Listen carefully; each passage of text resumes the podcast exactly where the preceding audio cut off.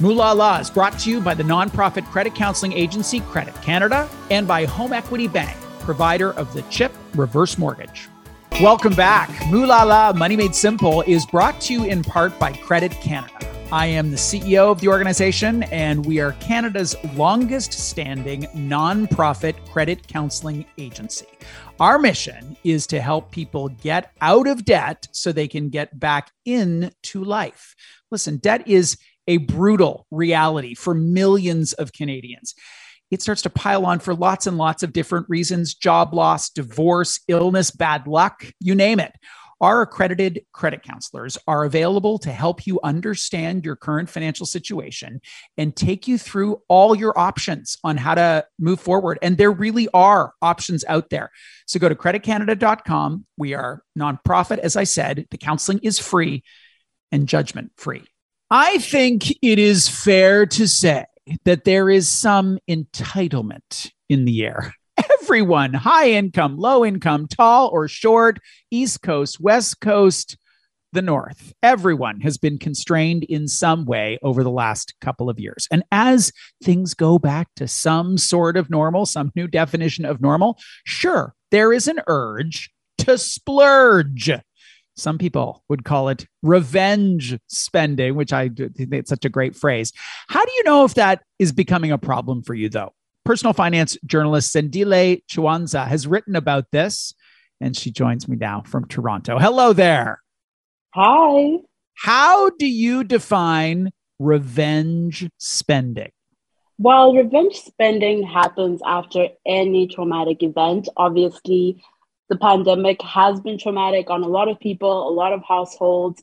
And what's happened is because of all that restriction and not being able to spend our money, we may have this unprecedented urge to spend our money because of that restriction. You write about your need to get your eyebrows done. That does not sound like revenge spending to me. That sounds like self care. What's the difference? Right. It is a difference. But I think if I compare, for example, the first sort of break we had from the pandemic last summer to this summer, there is a difference in how our urge to spend might feel. So, a good example would be us not being able to travel for so long and the restrictions being lifted. Now I'm really feeling that urge to book a trip. I just want to catch a flight. And so that might not necessarily sound at first like a difference with self care, but when I really look at it, can I afford to take a trip right now? Um, that's something that you have to assess on an individual level. What are some other examples uh, in which someone would want to revenge spend? Is it, I don't know, breakups? Is it getting turfed from your job? What other examples would you give? Right. So relationships are actually a big cause of revenge spending. Or for example, if your spouse spends a thousand dollars on maybe some things that they shouldn't be, you might feel the urge to do so. And mm. so quite literally do some revenge spending. I know for myself, when I was trying to pay off my debt, I was on a really strict budget. And once I paid off my debt, I had this urge to spend because I wasn't able to do so before. So it can happen after any small incident. Mm. And it can also happen to people, for example, who might go on a diet from like wanting to lose a lot of weight. Then maybe they need to buy new clothes. So they might buy a whole new wardrobe rather than sort of taking it slowly. So it really does happen in many different ways, not just after a pandemic. I'm sure as we talk about this, many, if not all of our listeners are like, oh, yeah, they're nodding in their cars or in their homes or while they're listening to this on a run or whatever. What do the expert, experts say about why this happens? Why do our brains work in this way?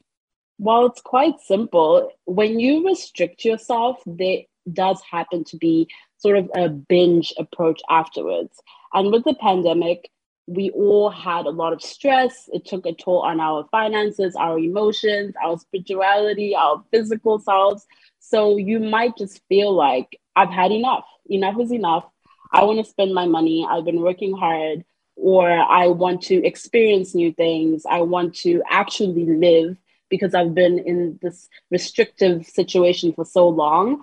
So people are frustrated and it's very understandable. Mm how does an individual make the call to say, oh, yeah, actually, this respend, revenge spending is a problem. Like, this isn't just a one off thing or it wasn't, you know, a hundred bucks. This is a real issue for me now.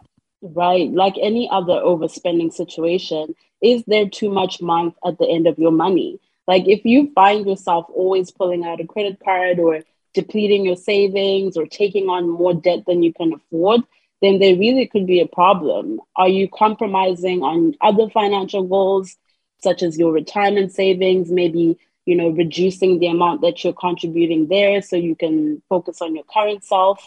You know, is your financial anxiety increasing? Like, are you constantly worried about money? Is it disturbing your overall well-being? That's when it's a huge mm. problem did you just use the phrase there's too much month at the end of your money? Have you used that phrase before? I think that's genius.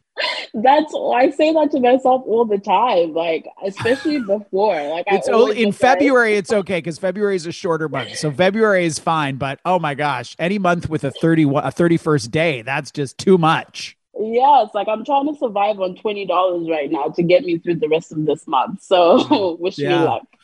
How can you prevent yourself from falling into this, call it a, re- a revenge spending spiral? Right. So I don't ever want to recommend people take a restrictive approach to finances. Like we said, it really usually results in binging. And so when we have this all or nothing approach to spending, it can just take have the opposite effect. And so I think one of the first things that you can do is be kind to yourself. We've all been through a lot. How can you manage your current self? Like, how can you actually have fun and maybe do a little bit of revenge spending that doesn't harm your finances? You know, consider a more mindful approach to the way that you're budgeting. It doesn't have to be that you are going out and spending all your money on things that you don't want to do and feeling guilty about it.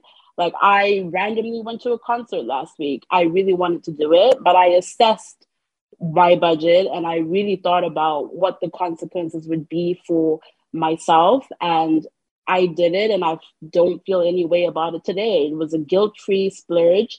And that's when you kind of know in your gut that it's okay to spend the money. Mm. Is there a way to build those concerts and those eyebrows and those, you know, for me, it would be travel. Like that's my number one thing to build them in to your budget. So they're just a part of how you live. Absolutely. I love to account for fun things in your budget. Personally, after fixed expenses, investments, savings, I allocate money to spend on whatever I want. And there's no fixed percentage on that. It depends on your budget, your goals, your needs. But definitely make sure that you literally write in your budget my whatever I want fund, my fun splurge account, whatever it looks like for you. Mm.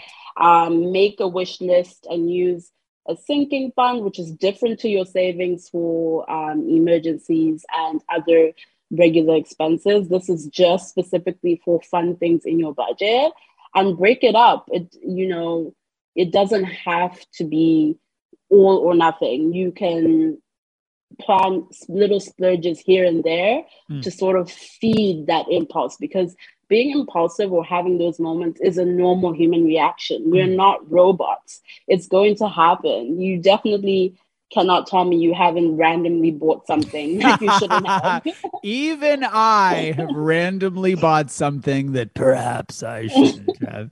Zandile, thank you so much for your time and your wisdom on this. I appreciate it. No problem. Thank you so much. Zandile Chiwanza is a personal finance journalist. She joined us to talk about revenge spending and uh, you know some alternatives to reduce the risk that that's going to haunt you in the weeks and months to come. Hi, it's me, your dad. Look, we need to talk. This isn't working. The missed payments, the collection calls, and all those sleepless nights. We need nonprofit debt counseling, and I found the perfect place. Credit Canada Debt Solutions. They're non judgmental, 100% confidential. They'll negotiate with creditors and even stop interest. Don't you want to rebuild your credit? You deserve better. Break up with debt. Visit creditcanada.com.